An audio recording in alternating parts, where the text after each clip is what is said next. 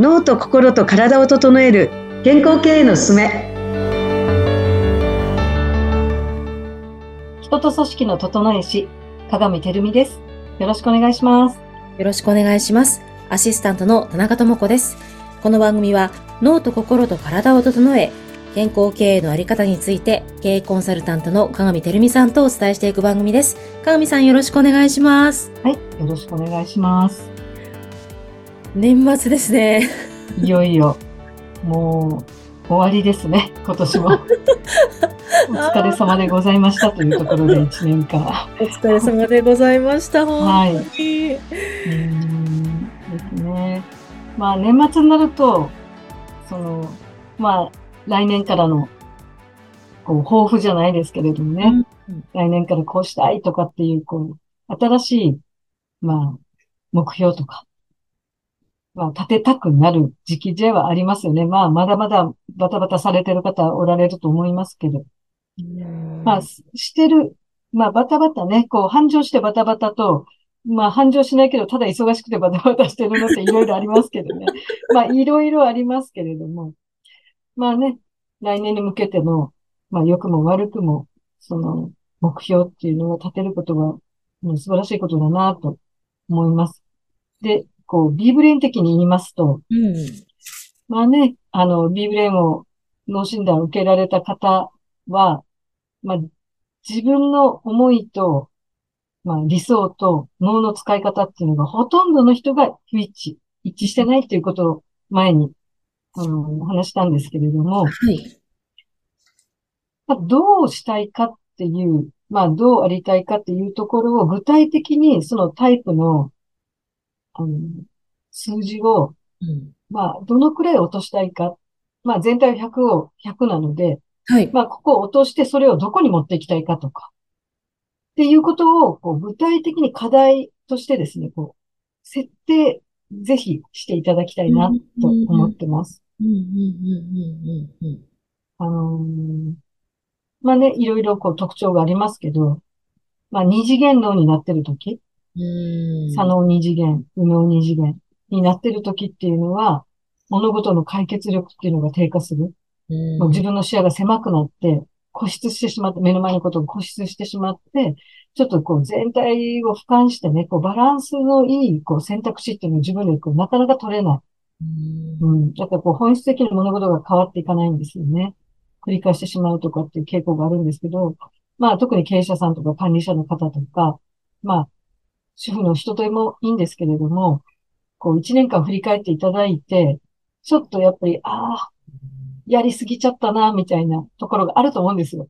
ちょっとこう強く、うん、なんだろう、こだわりすぎたなとか、ちょっと強くやりすぎたな、みたいなところがあると思うんですけど、そこをね、自分でこう自覚があるので、まあ、そこをどう抑えて、じゃあどこを上げていくかっていうところをちょっと考えていただきたいなと思うんですね、この年末、特に。田中さんなんか、こう、どういう部分があります？ああ、振り返るとですか？うん。なんか、やりすぎちゃったな、みたいなところで。やりすぎ、やりすぎ。うん。そうですね。まあなんか、私は結構その好奇心が旺盛なので、あ、やろうと思ってパッとこうやり始めたものの、うん、割とこう そちらかるタイプなんですよね。うん、あの、三次元ね。はい。うん。だから、あ、なんか全部今中途半端になってるなって思ったんですよ。例えば読みかけた本とかもいっぱいありますし。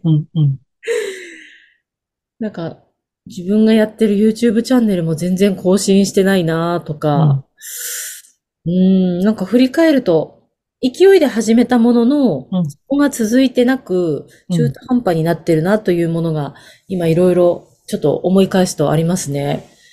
そうですね。わかります、非常に。私も右脳さん受験高いので、うもう右脳系女子ですね。あるあるで。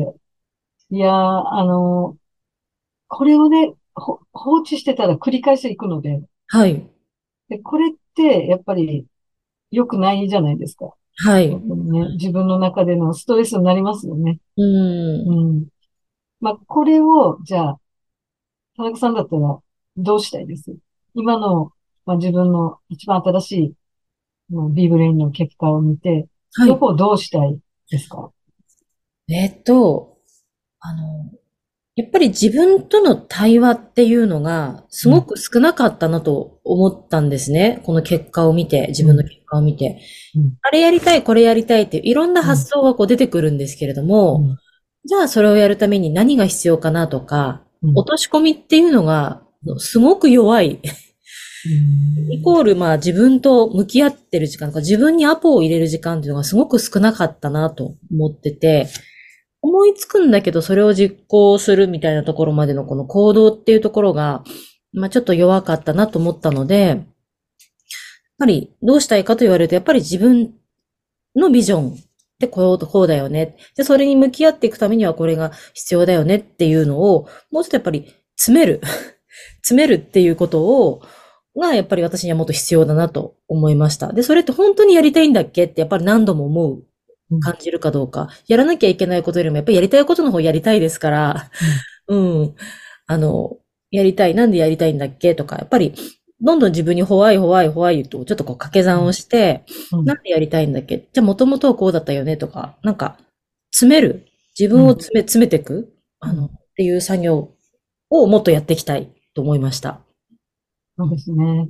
あの、本当に、あの、右脳系の人は、多分、内観をしなきゃいけない。あの、特にこう、自分との対話が必要なのかなって非常に思います。うん。その、左脳系の人は、自分との対話はしっかり多分できてるのうん。で、うん。どちらかというと左脳系の人はもっと周りの人との対話っていうか、あの、周りの人とうまく、こう、うまくっていうか、周りの人の状態をこう察知する力っていうか、周りの、あの、周りの人が何を感じてるんだっていうことを、こう、感じれるようになってくると、まあ、お互いにお互いの、こう、よ、いいところをね、まあ、右脳系からすると、ちょっと左脳っぽ、左脳に対しての、こう、強化をしていく。で、左脳の方は、やっぱり右脳系をちょっと強化するっていうことをやっていくと、多分バランスのいい自分になる。まあ、バランス良くなくてもいいって言われることは別にいいんですけれども、うんうん。うんやっぱりこう、いろいろね、あの、その、どちらかというと、左脳系の人は、こう、人とのトラブルが多くなるんですよね、行き過ぎると。うーん。で、あの、右脳系の人っていうのは、どちらかというと、こう、自分がこう、苦しくなるっていうことですかね。こう追い込まれるとか、苦しくなるっていうことで、多分、きつくなっていくのかなと思うんですよね。うーん。本当に、なんかそこを、今年こそはっていうか、来年こそは、ちょっと前進させていく。こう、自分の弱いところの補強もしないと、まあうん。確かにビーブレの中ではこう、よくね、チームビルディングとかするときに得意分野を、もう、あの、得意分野にこう集中して、弱い部分は人の力借り、借りうん。ましょうみたいなことをもう言ったりするんですけれども、はい。でも、結局自分の、まあ、ボトルネックとなるこう弱みのところで結局苦しむので、そこはある程度自覚をして、まあ、緩めるとか、そういうね、あの、前々回か言ったそういうトラウマの話とか、やっぱ自分がついやってしまうことっていうのをこうずっと放置しててもいいのかというところを自分で放置していいならばいいですけれども、それが苦しいならば、やっぱり変えていくっていうかですね、変えれるということですね。自分でそこですね。そのためにはやっぱり、ちゃんとこう書き出してみて、うん。うん。その自分が感じていることっていうのを、特にあの、うぬけの人っていうのはね、こう、蓋をしてみないじゃないけど、うん。なかったことにするじゃないけうん。ど、忘れるんですよね。うん。うぬけの人の対処の方法という、もう忘れてやり過ごすみたいな。うん。佐野受けってしっかり覚えてるんですけど、無能系って忘れること、まあそれが一つの対策にはなるので、はい。その、生きていくために必要な力なんですけれども、こう前向きに生きる、生きるための。だけど、それだ、それもやりすぎては、やっぱり自分がね、台無しになるっていうか、自分のことを大事にできなくなるので、まあ若い時はなかなかこう自分を顧みるっていうことできないかもしれませんけど、まあ、30後半、40、50、60とかなって、こう人生のね、まあ中盤から終盤にかけて、まあ実際にこう自分が動ける稼働年数の中で、こう中盤から終盤にかけてくると、なんか自分の中でそういうことをこうもやもやっとね、このままでいいんだっけみたいな。このままでいいの私みたいなね。ちょっとずつこう自分に対する疑問みたいなのがこう出てくると思うんですよね。もう要はごまかしが効かなくなってくるっていうか。うん。いやー。ですね。はい。なので、ぜひ、ちょっと年末、まあ、いろいろね、また片付けなきゃいけないことたくさんあると思いますけど、ちょっとその、ほっとした時に、まあ、まあ年末お仕事されてる方もおられるので、なんかほっとする時間が、まあね、あると、まあ、本当にお風呂に入ってる時のひと時でもいいので、なんか、ちょっとこう、この一年、今の自分のね、その思いのまんまで、思い通りに、まあ、来てるっちゃ来てるんでしょうけれども、これでいいのかっていうことです。このまんまでいいですかっていうことを自分にこう問いかけていただくと、いいのかなと思います。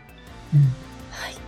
ありがとうございます。ぜひ、あの、これを聞いてくださっているリスナーの皆様も問いかけていただいて、紙に落として、ね、とこの1年の締めくくっていただきたいなと思います。はい。はい。かがみさんでは、2023年今年もどうもありがとうございました。ありがとうございました。皆さん、あの、リスナーの皆さんもありがとうございました。ありがとうございました。